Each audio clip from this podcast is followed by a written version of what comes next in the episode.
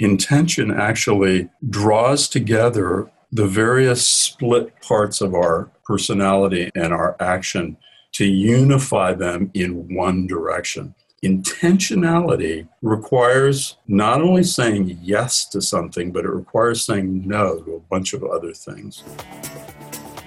Hi, I'm Brilliant, your host for this show. I know that I'm incredibly blessed. As the son of self-made billionaires, I've seen the high price some people pay for success, and I've learned that money really can't buy happiness. But I've also had the good fortune to learn directly from many of the world's leading teachers.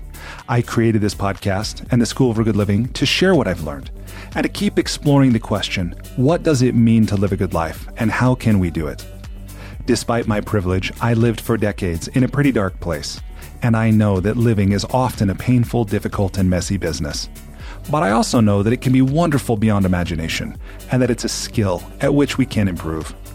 That's why every episode is a conversation with an author who's an expert regarding spirituality, health, relationships, work, rest and play, or money. I also ask my guests about their creative habits, routines, and mindsets, and what they've done to get their books written, published, and read. If you're ready to be, do, have, and give more, this podcast is for you. Welcome to the School for Good Living. Today, my guest is Stephen Cope. Stephen is a best-selling author whose books have literally changed my life by helping me to have more fulfilling relationships, to think more deeply about the work that I'm here on earth to do, to get more enjoyment out of it, and also to understand some aspects of the yogic traditions that I wasn't familiar with. His books include Deep Human Connection: Why We Need It More Than Anything Else, The Great Work of Your Life, A Guide for the Journey to Your True Calling, and Yoga and the Quest for the True Self. Most books I read, I only read one time, but I have a feeling I will be revisiting these books. They're so rich with incredible stories and thoughts and distinctions to help you live a better life. Stephen is scholar in residence at the famed Kripalu Center for Yoga and Health in Stockbridge, Massachusetts, and he's also the founding director of the Kripalu Institute for Extraordinary Living. In this conversation, we talk about what it means to become a soul awake in this lifetime, how we can do it. We talk about Dharma, what it is, your sacred duty, your calling, why it matters, how to find it and live it. We talk about mastery, the power of intention, aspiration versus craving. And then we talk about relationships, including naming different kinds of relationships, all of which can help us to be better partners, to have more fulfilling relationships, and ultimately to grow and to contribute.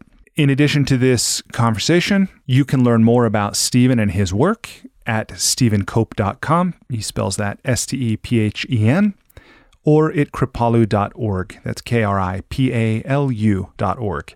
I hope you enjoy and benefit from this conversation with my new friend, Stephen Cope.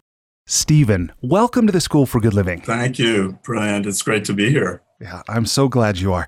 Stephen, will you tell me, please, what's life about? Well, I can only speak for myself on that one, Brian. For me, and I've been very, I've been very influenced by the yoga traditions in, in this response. For me, it's really about bringing everything I have to the project of being a fully alive human being. In the yoga traditions, there's something called the jiva mukti, or the soul awake in this lifetime. And of course, that tradition has, I would say, somewhat higher aspirations for what that looks like than we generally do in the West. The jiva mukti, the soul awake in this lifetime, is aware of and in union with the greater consciousness of, of being, of life, of soul. And in this particular view, that path, that path may be very many lifetimes in its achievement. So each lifetime is another step on the path toward union with the divine, with the universal mind, with soul. In yoga, it's with Brahman, which is being, consciousness, bliss. You know, in, in the yoga tradition, all of life is seen as the pilgrimage to unify oneself and one's spirit with Brahman. As you probably know, the central view there is each individual soul is an act, actually a part of the the greater Brahman, the greater soul. And so life is just a pilgrimage to waking up to that. So again, that's a very high aspiration, and it's the one that I've been inspired to take. Wow. Beautiful. Thank you for sharing that. And and I understand that your life's path took a bit of a turn, maybe thirty years or so ago, where you took what you intended to be a sort of sabbatical, which ended up to be roughly three decades. Is that the case? Exactly right. thirty-two years and counting. Yeah, I mean, I, I think that this happens to a lot of people. And in the, the model of adult development in the Hindu tradition, it's very common at the age of thirty-five or forty to leave what we might call the working world or the marketplace and move into a life of increasing contemplation and meditation.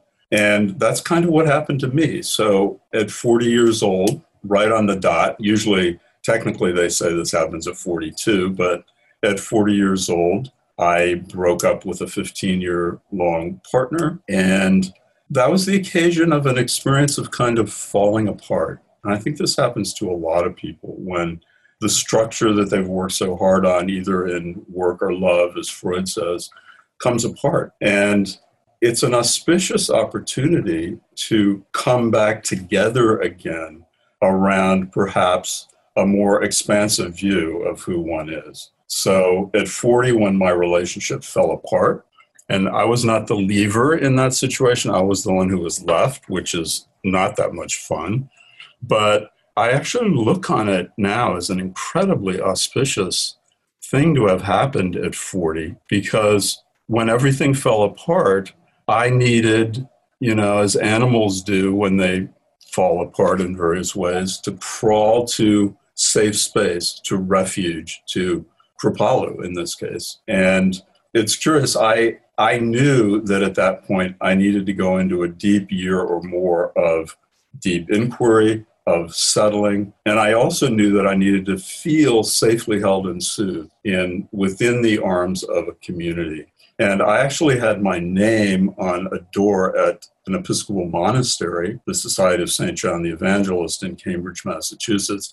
I was almost ready to go there for the same reasons, to, to find uh, holding and balm and community.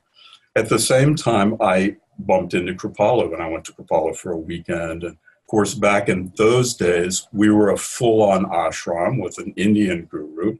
There were three hundred fifty of us living there, performing seva or selfless service, volunteers.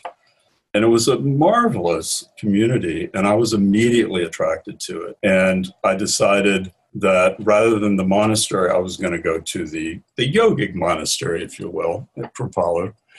And I framed it as a sabbatical from my psychotherapy practice, which was thriving and in fine shape. It took me more than a year to actually terminate with all my long-term patients and end up in the arms and in the bosom of this amazing community, which again then had three hundred fifty residents, but thousands of people in the wider world involved. And uh, a fairly brilliant, although flawed teacher, Amrit Desai, who's still around, but not at Kripalu. I landed there and I discovered a community full of smart, alive, aspirational people endeavoring to live this ancient yogic path. And I was so drawn in. And of course, I already had training in, in psychoanalytic theory and psychotherapy. And I discovered that there were many, many similarities between the kind of path of depth psychology that I've been studying and the depth psychology of the contemplative tradition. So I got really interested in the relationship between those two. And, and that's when I started writing books about that topic. After a number of months, it was clear to me that I was not going to go back to my office, which was waiting there for me. And I just jumped into this whole Kripalu experience with both feet, and it's just been a crazy, wonderful ride. I mean, all kinds of stuff has happened, but I feel very grateful now that I made that choice. It was, as all Dharma choices are, a leap off the cliff. One never really knows, and I guess I was lucky. I, I landed well. I think you have. I mean, from my view, And I know you mostly only from what you've written, and specifically The Great Work of Your Life and Yoga and the Quest for the True Self, and, and now Deep Human Connection, so through your books. But I'm very grateful for how honestly you've shared of your experience and your learning. It's been really remarkable. And, and I love the way you started this conversation talking about, you know, the jiva mukti and the, the becoming fully awake and alive in this lifetime. And just a moment ago, you mentioned Dharma. Right, which is something I think is sometimes talked about, but not maybe very well understood. And I wonder if you'll just talk a little bit about that, about what is Dharma? How can we recognize, like how can we find it for ourselves, and how do we know once we have? It's a great question. So, I mean, first of all, Dharma is one of those very complex, many-layered Sanskrit words. And you'll often hear it referred to as meaning the truth, the path, the law, the teachings. In the context that I write about it, it actually means sacred duty or true calling or vocation. The view here in the yoga tradition is that all beings have a sacred vocation, a true calling, and that life is nothing other than a pilgrimage to fully embrace that and act it out in the world. So, this is only one of the paths of yoga. This is the path of karma yoga, or the path of service, the path of service. And, and it's a very active path. And as you probably know, there are three or four or even five different, fundamentally different tracks in the yoga tradition. So you can be a nana yogi, which is somebody who's really drawn towards subtle intellectual discernment, or a raja yogi, which is somebody who's much more drawn to depth psychology, or a bhakti yoga yogi, which is all about the heart. I was always a karma yogi, very active, interested in service, service to the world, and in finding and plumbing the depths of whatever small gifts I have. So Dharma, again, in, in my context, in the context about which I write, means this ineffable but also very real idea of calling and vocation. And how do we know? You know, I had this experience in my thirties where I had the feeling like my life was, I'm not sure if it was exploding or imploding. And looking back, it's easy to see my role in it, but then it was everyone else's fault. Right. But one of the things that shifted for me was uh, a rabbi actually helping me come to believe that I had a purpose. Of course, he didn't use the word Dharma, but it literally shifted everything for me. Just to believe it. He, of course, stopped short of telling me what it was or even how to find it, but just the certainty or the confidence I left that conversation with, believing I even had one, was transformational. Very powerful. Right. And so what I wonder is, I know it, it could be easy for people to listen to this and dismiss it. Oh, that's a Hindu belief, or it's just somebody's opinion or whatever.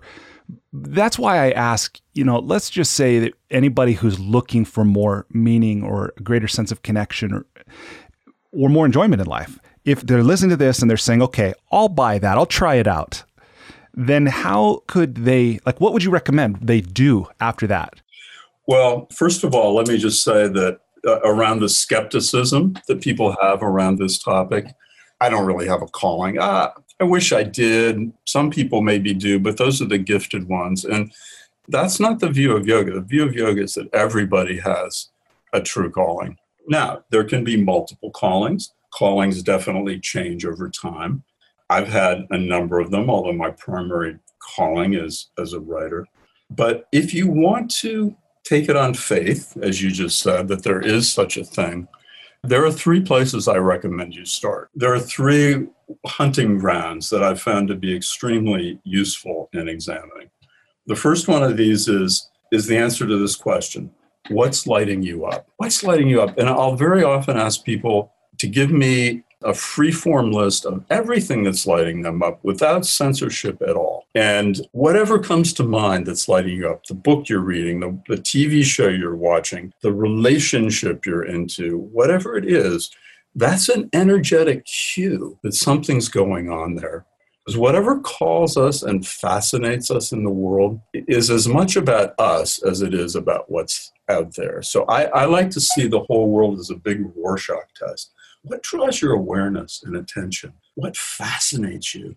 follow that up, because there's solid gold there, right? So I, an example I give of this is, I've always been fascinated with and lit up by the British royal family. Why? That's crazy, and most people think that's kind of stupid.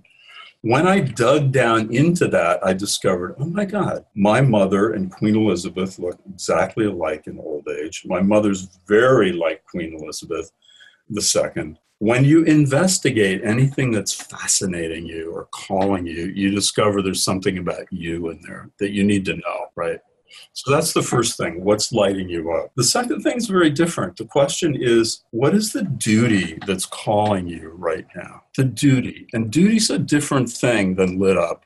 Duty may or may not light you up. In many cases, it doesn't. And by the way, my definition of duty is, what is the thing that if you do not do it, you will feel a profound sense of self-betrayal? And now that begins to orient duty to an inner call rather than something that's imposed on one. What is the thing that if you do not do it, you will feel in your life a profound sense of self-betrayal? If you are a writer, for example, as I am, you partly write out of duty. It is my duty to tell the stories I can tell. I have certain stories that I feel a duty to tell. Very often this whole thing about duty, it does have a certain amount of lit upness, but it's very often a, a deeper ardency. You know, people feel duty to their children, to their pets, to their country. And that's the second hunting ground that I look for. What duty is calling to you? The third is also very rich, and, and this is what challenges, what deep challenges are you currently having? Very often, if you investigate, oh, I have an illness, I have this horrible pain syndrome, I just lost my mother, I lost my job, or I hate my job. Some difficulty in your life may very well be a little call of Dharma to you, a little flashing light. So what's lighting you up? What's your duty? What are the challenges that you're facing? Those are the first three areas that I, I send people. And when I'm teaching this material, I'll actually have people make lists and then look them over later on to see what's calling to them. And none of those things is necessarily in itself Dharma, but they're all fingers pointing in that direction. Yeah. Yeah. No, that that's really useful, very practical to take this as a concept. I mean, there's still the work of looking in our own lives and being honest as best we can and so forth.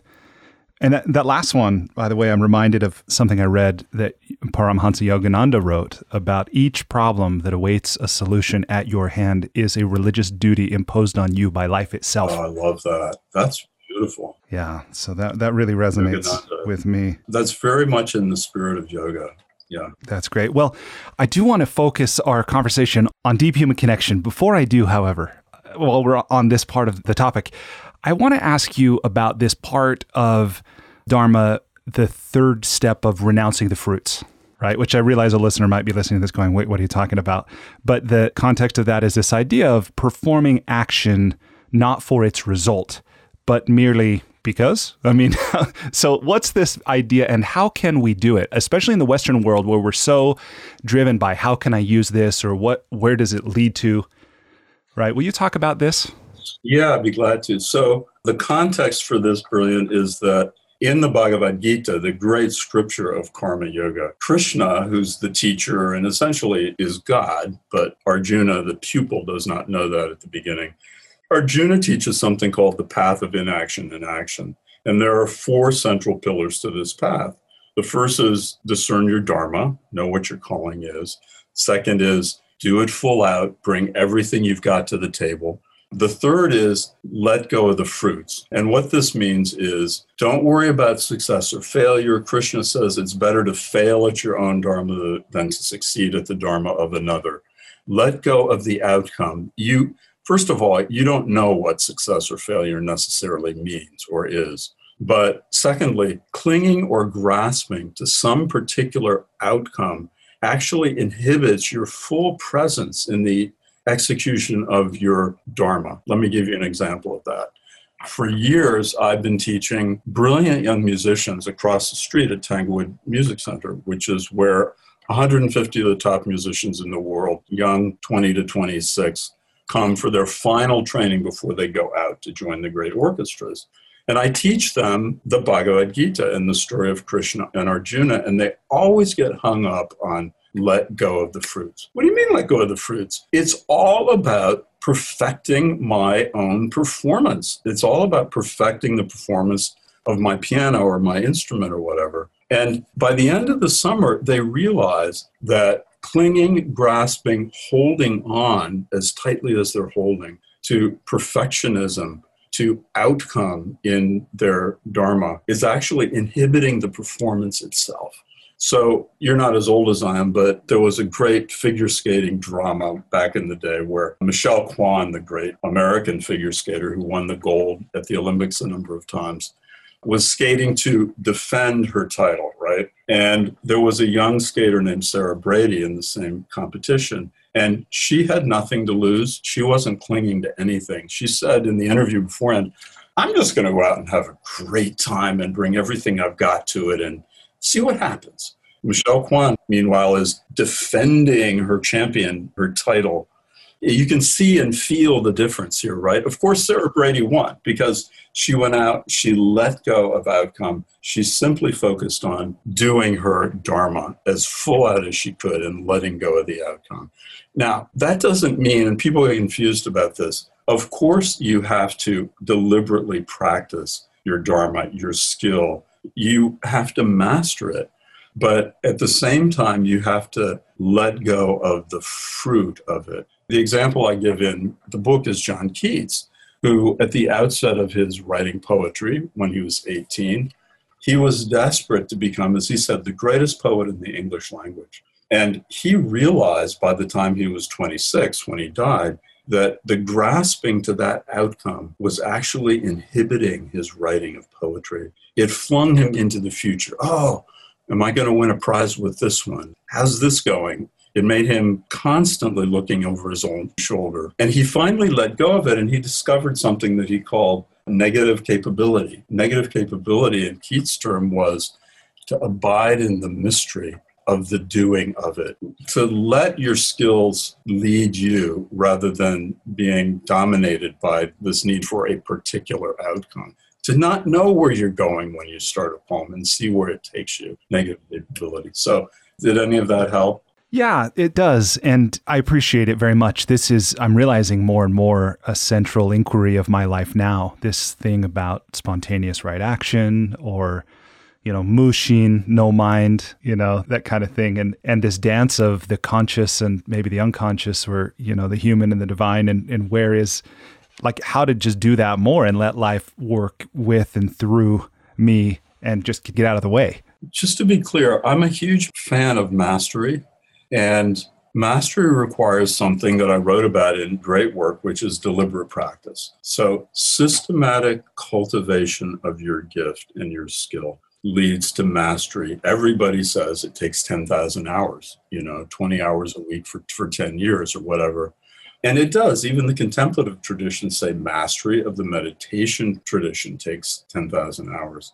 Now, deliberate practice and mastery doesn't require craving. What it does require is aspiration. Aspiration resides in a different part of the brain. Aspiration is actually a function of the prefrontal cortex, whereas grasping is a function of the limbic system. So in aspiration, we have long-term plans and visions. We have balance of mind. We have systematic capacity to return over and over again to a complex problem. This all is from the prefrontal cortex, the most developed part of the brain.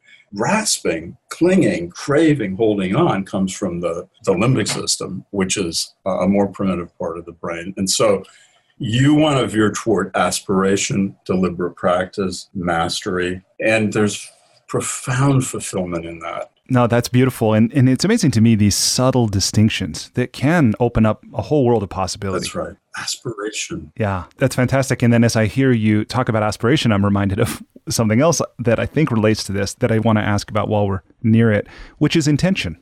The power of intention, I've certainly seen it in instances in my own life, but I think I don't fully appreciate or use it as well as I could. But what do you say when you talk to someone about intention?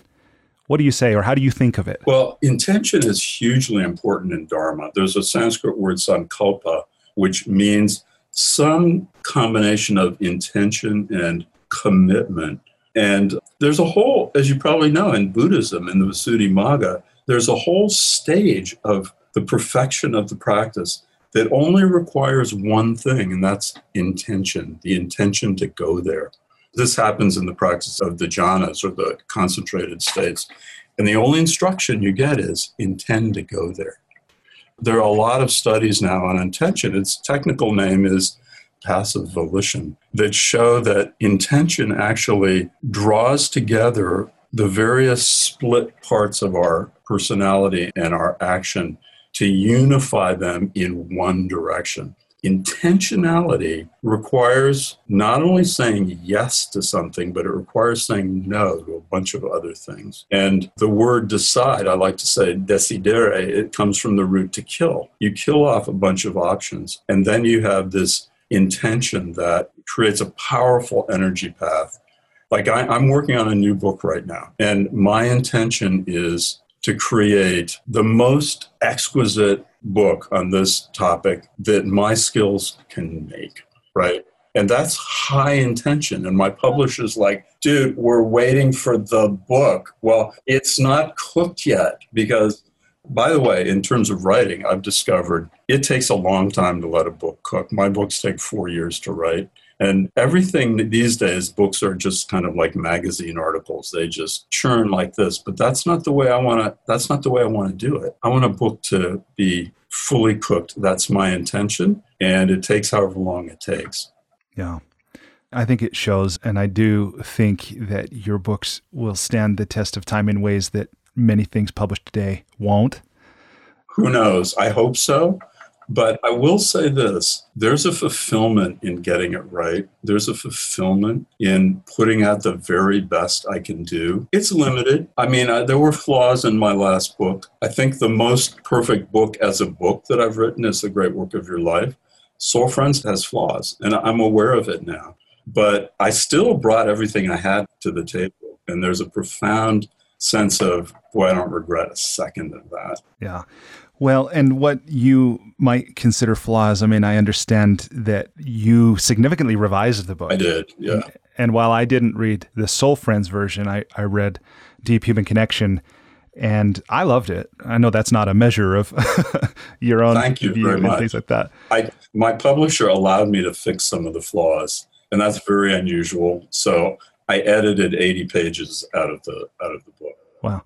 Yeah, and I found myself wanting to read that about the mystic friend. Yeah, yeah, yeah. Definitely. Um, so that that was a question I have for you, but let me maybe go to the beginning, what I think of as the beginning on this, which is all about relationships, right? So here you've written books about yoga and going deep within ourselves and finding our work in the world with the work of our lives, the great work of your life.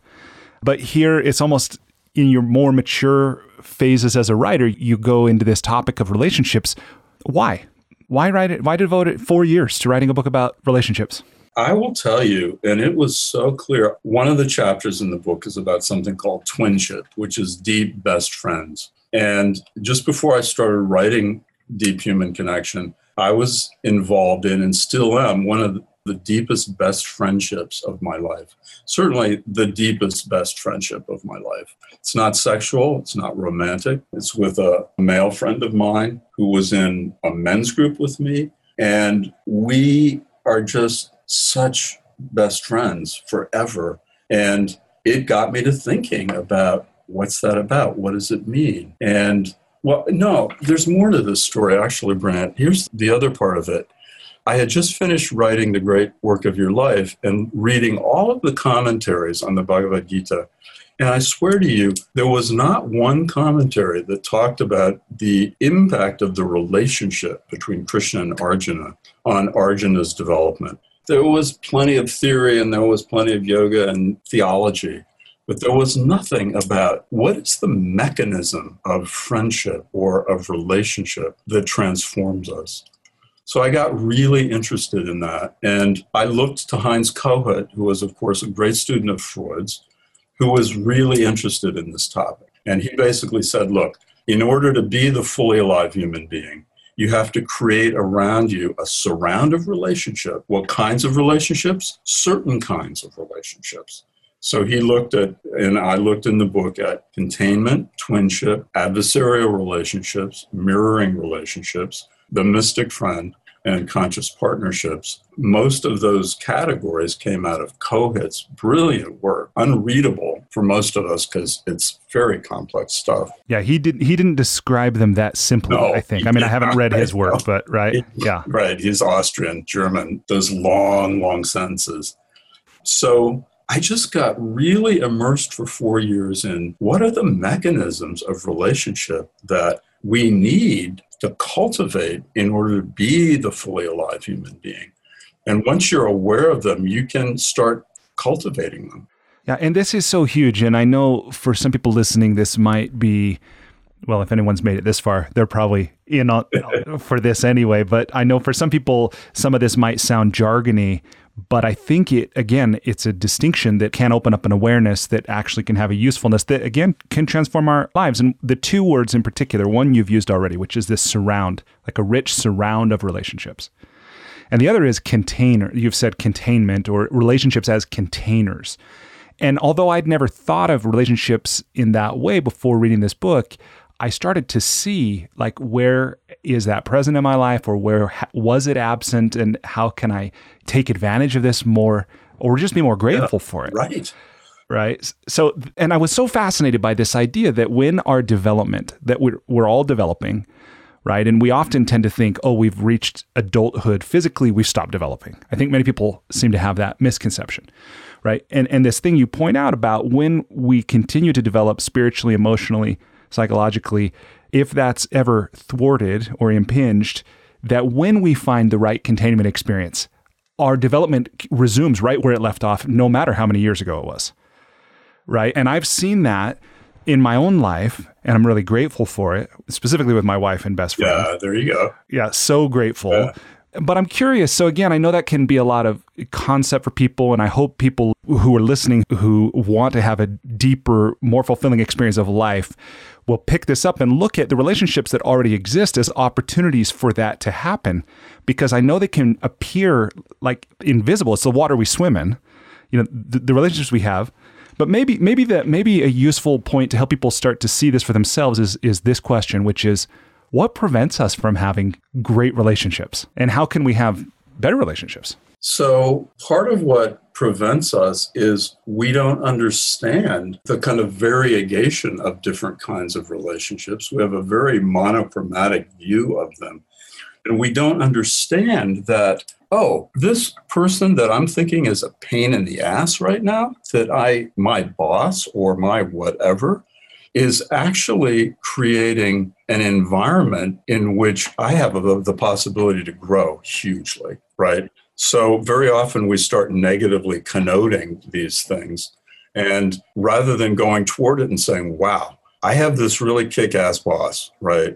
And she's providing me the opportunity to, well, we should talk about adversarial since I brought it up. The, the adversarial relationship that Coet talks about is it forces us to gather together all the shreds of ourself and rise up to meet the challenge.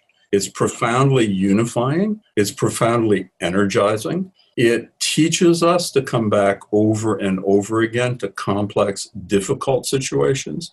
It teaches us that we can approach difficulty and not just avoid it. We can approach it to our own benefit.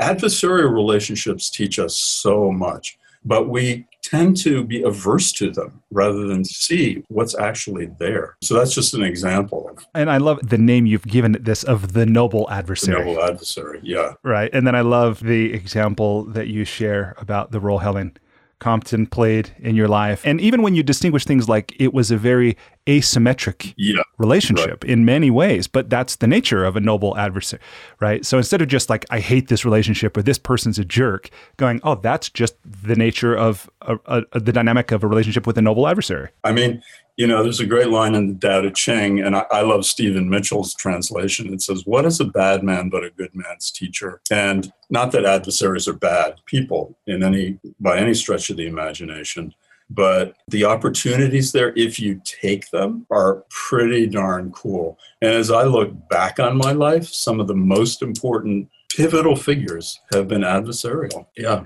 that, that's beautiful. One, I just wanted to tell you this because, oh, I wanted to tell you because I loved it, but you mentioned your fascination with the English royal family. I loved what you shared about Victoria and Albert's oh, relationship. God. Yeah. Will you talk about that a moment? What kind of relationship was it? And then just a little bit about it as maybe an inspiration for people of what's possible. So I got interested. I've been interested in the royal family, as I said, but you know, I was interested because in graduate school, when you're studying psychology, they always use Queen Victoria as an example of grief gone awry and grief that's never resolved. And it's just not true at all. Both Victoria and Albert were profoundly traumatized by their youth. They both had very traumatic childhoods in so many different ways. And when they discovered one another at eighteen, nineteen, twenty, uh, there was this bonfire of passion, which allowed them both, it created a container in which both of them could grow. And, and we talked about delayed development. Well, both of their developments had been delayed until they encountered a loving partner in which they could find containment, what I call containment. That is, they felt safely held and soothed.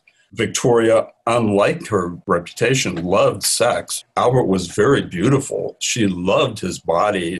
He loved her body. They were just huge lovers. Their family home out on the island off, off England was filled with nude statues and nudity. This idea of Victoria as a prude, she wasn't. And she was deeply and profoundly in love with Albert. And that provided, tick him off, containment, that is, allowed them both to feel safely held and soothed. Twinship, that's the second area that I look at, which is kind of best friendship. And what that is, is capacity to learn to merge with another, but also to individuate at the same time. So that other person is both me and not me.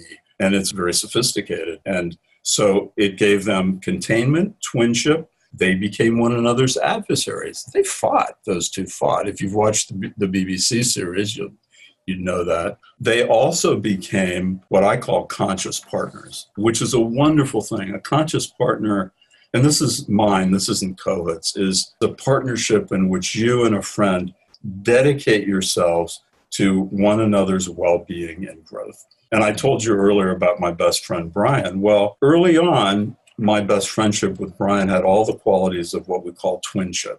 It was passionate, almost romantic. Freud says any really strong relationship has an element of sexuality or sensuality in it, even straight relationships between men. Twinship is the discovery that there's somebody like you on the planet, and you discover this beautiful sense of a likeness. Oh, and you want to know them and they want to know you. But Brian and I started there with twinship, and now we've ended up with conscious partnership, which means we've become adversaries. We push each other. He tells me when I'm full of crap, I tell him. We own a business together, but we're dedicated more than anything to one another's growth and flourishing. And yeah, it's a fabulous gift. Yeah. Yeah, that's beautiful. And and I love what you included about the way Queen Victoria and Prince Albert talked about that and lived, about having a consciously stated intention, both written and spoken, was to make one another as happy as possible. That's right. And then what they created, what happens there is that that container becomes big enough once it's solidified and interjected to contain people around it and then more people around it. And finally, they became containers for England itself. And I included that great quote by William James when on the day Victoria died, when he said, "What will we do without this mother figure, this woman who surrounded the whole country in her tacky tartan shawls and created this container within which the whole culture thrived?" It's a beautiful thing. It really is. A lot of that, as I mentioned with my wife and best friend, that resonated with me. I remember early in our relationship, and it's as true today as it was then, she said, one day we were just hanging out, and she said, "Being with you is like being by myself, only better." You just said something really big there. And if you're a meditator, you learn this eventually. The first experience of being alone is actually learning to be alone in the presence of another. Because I give the example of remembering this thing that happened when I was three, and I was on the beach filling my little bucket with sand, and my mother was nearby on a blanket, looking beautiful and elegant, and I loved her. And but I was also alone and free to engage my own thoughts and feelings and sensations. But I could only do that because she was there. Otherwise, it would have been too scary. So learning to be alone, we actually initially learn to be alone in the presence of a trusted other. And so your wife said something very profound there. She's absolutely right. Yeah, I'm so grateful. And and how interesting, too, that we each have the opportunity to be in the different positions of these relationships as we go through life. Both sides. Like you can be the recipient of the noble adversary, or you can be the noble adversary. And once you know, like I'm the noble adversary for somebody right now, and it's not exactly in my temperament. I don't like people that dislike me. But still, I've gotten, yeah, that's who I am. So I, I I know how to use that role for his own betterment, I would say. Yeah, that's great. Well, Stephen, with your permission, I want to go ahead and transition us to the enlightening lightning round. Yeah, absolutely. Okay? Okay. I love it. Okay. So again, it's a series of questions on a variety of topics. My aim is to ask them briefly and for the most part to stand aside. You're welcome to answer as long as you want. But here we go. Okay, question number one. Please complete the following sentence with something other than a box of chocolates. Oh, life is like a... a growing organism. Okay. Question number two. Here I'm borrowing Peter Thiel's famous question.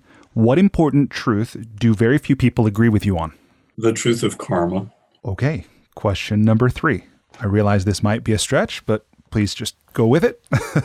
If you were required every day for the rest of your life to wear a t-shirt with a slogan on it or a phrase or a saying or a quote or a quip, what would the shirt say? Everything's already okay. I have to say that in the dialect of the, my teacher who taught me that phrase. Everything is already okay. I was a guy named Rishi Prabhakar, who was a great, is a great teacher of non-dualism, lives in Canada. And over time, gurus tend to siphon either into non-dual or dual teachers. And my teacher, Amrit Desai, was very much dualistic. The dualistic view is that life and the path is a systematic path of moral purification with a beginning and an end. And the, the non-dual path is, of course, you're already there. All you have to do is accept it, turn to it, own it. So we had this huge conflagration between a non-dual and a dual great yogi and yoga teacher at Kripalu once, way back in nineteen ninety-four. And the non-dual view of Rishi Prabhakar was, everything is already okay. Stop your striving. You know, who was it that wrote the book called Call Off the Search? That was, what's his name, the great Punjaji. Punjaji, yeah, who was a great non-dual teacher. Call Off the Search. Everything's already okay. It's a done deal. So everything is already okay. Thanks for that background. Okay. Question number four. What book, other than one of your own, have you gifted or recommended most often? Mark Epstein's Thoughts Without a Thinker. Mark Epstein is a brilliant psychoanalyst in New York, and one of the very first who took his psychoanalytic view and looked at Buddhism in particular. And his very first book, I believe, was called Thoughts Without a Thinker. And we all have one of these. That book lit me up so hugely. And I wanted to be as brilliant as Mark Epstein. Like I wanted to do for yoga what he did for Buddhism. I'm sure I haven't come close, but I've given that book away a lot. Yeah. That's beautiful. Okay. Question number five. This, uh, You've traveled a lot in your lifetime. What's one travel hack, meaning something you do or something you take with you when you travel to make your travel less painful or more enjoyable? Well, I always take my white noise machine. I have a little white noise machine that has various settings so that when I'm sleeping, if I'm in India and I'm in a busy hotel or it's noisy or whatever, I can click on the, the white noise and make it as loud as I want. And pretty much wherever I am, I can sleep with that little guy. That's not very esoteric, but that's true. Okay. Thank you. Question number six. What's one thing you've started or stopped doing in order to live or age well? Well, I've started walking at least three and a half miles a day, every day. And I don't take a phone. I don't take headphones. I just walk. It's very integrative for me. It's very integrative and quiet time and me time. So, yeah. Yeah, I actually just started that at the beginning of the pandemic, and I do it every day now. It takes about an hour, and then I do an hour of yoga, and then I do an hour of meditation. So it starts at five and ends at eight. And it's a little, like, little monastic piece of my day. Is that a m or do you do that in the evening? p m five p m I walk, I do a big circle around SUNY Albany. The State University of New York campus has a an exterior road and path.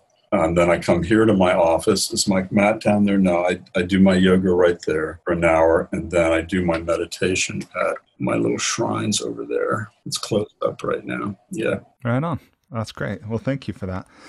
Okay. Question number seven. What's one thing you wish every American knew? I wish every American understood how our political system is really supposed to work. That is about things like separation of powers. I've been shocked and dismayed to find in the last three and a half, four years, how little understanding there really is of civil society in America. And I, if you look back, you discover that our education system, founded in the eighteen fifties, was meant explicitly to help people understand how our government worked and what our role and responsibility in it was. And it's utterly failed. I don't think they even teach civics anymore. So yeah, I had it, but that was a long time ago. So I'm not sure. Well, I'm not sure either. When I was yeah. in school, which was a very long time ago, it was really important and I loved it. And I tell you right now, I have an eleven-year-old godson who every Tuesday night I go out to his house and we have something called the Steve Report. And we talk about politics and I teach him about civics because he doesn't get it in school. And it's something I wish I could give to every kid because we're not going to have a, a democracy if people don't understand how it works. Yeah, no, I'm with you. Okay, question question number eight. What's the most important or useful thing you ever learned about making relationships work? Oh, wow. The first thing that came to mind, and it's usually the best thing, is let a whole lot roll off your shoulders. Just let a lot roll off. Yeah. What a gift for the one you're in relationship with. Yeah, yeah. And ultimately yourself, I think. Okay, question number nine. So this is the, the final one here uh, in the Enlightening Lightning Round, which is about money. Aside from compound interest, what's the most important or useful thing you've ever learned about money, or what's something you're always sure to do with it or you never do with it? Okay. By far, that one's so easy. Giving it away is one of the biggest pleasures of my life. I they don't teach you this particularly, or at least we didn't learn this in my family. But giving away money, assets, things, whatever, brings me so much happiness. And yeah, that's hands down. That doesn't surprise me. You're very generous with sharing your knowledge and your experience, so it doesn't surprise me to learn you're generous with your money as well. You know, the, the Buddha said you would never sit down to a meal if you truly understood how much happiness generosity will bring you. You'd never sit down to a meal without sharing it. I missed that part. If you truly understood how much happiness it brings you. And in monasteries in the East, Sharon Salzberg, my good friend, taught me this. On the day when it's your birthday, rather than receive gifts, you give the meal. So you walk in and you've given the meal for the day, and that brings you more happiness than if they all gave you gifts, is the idea and the truth. Yeah. That's really beautiful. What a neat, what a neat tradition. Well, if people want to learn more from you or they want to connect with you, what would you have them do? So I'm really quite accessible. I have a contact page on my website. Shoot me an email and we can chat or talk on email. I haven't been teaching much this year because of the pandemic, but I, I will. I do have a course in October with Sharon Salzberg on loving kindness and yoga, and a, a week long with her in January. I currently have an eight-week course up on Sounds True on The Great Work of Your Life, and I'll be doing another live course through Zoom later in the fall. You can check all that out. It's on my website. And And also go to the Kripalu website. I'm Scholar Emeritus at Kripalu, and all of my stuff tends to be there as well. That's great. And for anyone listening, I know podcasts stay on the internet virtually forever. forever. So just to give the listeners some context, yeah. This is twenty twenty as we record. It's actually in September. So this, I believe, uh, this should release in time for anyone to join that October program, but um, yeah. just F Y I. So, and then as an expression of gratitude to you, Stephen, for making time to talk with me today and everyone listening, I have gone to the microlending site kiva dot org and I have made a one hundred dollars microloan to an entrepreneur in Rwanda named Rosine, who will use this money to buy a delivery van to help reach more customers who previously didn't have clean drinking water. Oh my God, that's beautiful, Brian. Thank you. I love that. Oh, it's my pleasure. So thank you for giving me a reason to do that. Well, I know we're just about at the time we had established, and I didn't get to the writing, but I wonder if maybe, I know you have this big thing about suit up and show up right. when it comes to writing, and I, I wondered if maybe you talk about that, and then any advice or encouragement you'd leave anybody listening who wants to finish their own writing project. What would you say to them? And then if we can wrap with that. I have found that writing, that discipline is absolutely essential if you're going to be a writer. I do come to my office every morning at about the same time. And my deal with myself is if I don't feel like doing the work, I don't. It, that hardly ever happens. Usually when I sit down to the computer, it's pretty clear what the day's work is. And I have a, another little motto. One is suit up and show up. The other one is, it's on my wall, or just push the marbles forward a little bit. Just move things forward just a little bit every day. It doesn't have to be epic. It's not going to win a Pulitzer. Just write a few good paragraphs. Move it forward a little bit every day. Keep it moving. And also, writing requires a good deal of recovery. So one of the things I've I've learned is I take a nap every day, because three or four hours of writing in the morning is quite a bit for the brain. And I would not in any way stint on recovery time as a writer. Einstein used to do this. He would work and work and work, and then he'd take a few days off, and he'd go sailing, or he'd play the violin. And it was almost always during those periods that he had breakthroughs. So you can work the mind and, and ask questions and focus, but also please build in, like my three and a half mile walk. Build in something where the mind can download and be creative and get into what Keats again called negative capability. And and I love the part in Deep Human Connection where you talked about the portraits in your workspace. Oh, yeah, yeah, yeah. You, you greet them? There's my great-great-great-grandfather. I can't show them all to you, but there are a bunch of them. Yeah, yeah. yeah. You greet them when I you do. walk in. I yeah? greet them. I greet them. This space is so alive and living because so much happens here. I have a men's chanting group that happens here, and the, the whole place vibrates with that. And I do my yoga and meditation here. So it, that's another thing you can do. If you, if you can, create a cocoon, create a dedicated space, because the book lives in the space. You know, Joan Didion was famous for saying, toward the end of a book project, she had to sleep in the same room with the book because it's an alive thing. It's living. She's giving it birth. Yeah, I think these are really the next level of thought potentially available to writers about, you know, beyond the tactics. Yeah. Right. Yeah. So that's really beautiful. Okay. Well, with that, we'll go ahead and wrap up. And again, I thank you very much for you, the work you're doing, for making time to talk with me. I'm so grateful. Total pleasure. Really enjoyed it. Brilliant. And we can do it again sometime. Despite living in an age where we have more comforts and conveniences than ever before, life isn't working for many people. Whether it's in the developed world, where we're dealing with depression, anxiety, addiction, divorce, jobs we hate, relationships that don't work, or people in the developing world who don't have access to clean water or sanitation or healthcare or education, or who live in conflict zones, there's a lot of people on the planet that life isn't working very well for. If you're one of those people, I invite you to connect with me at good living dot com. I've created Life's Best Practices Breakthrough Coaching to help you navigate the transitions that we all go through. Whether you've just graduated school, you're going through a divorce, you just got married, you're headed into retirement, you're starting a business, you just lost your job, whatever it is you're facing, I've developed a thirty-six week course that you go through with me and a community of achievers and seekers who are committed to improving their own lives and the lives of others. So through this online program, you will have the opportunity to go deep into every area of your life, explore life's big questions, create answers for yourself in community. get clarity and accountability. If that's something you're interested to learn about, I invite you to contact me directly at brian at brian miller dot com or by visiting good living dot com.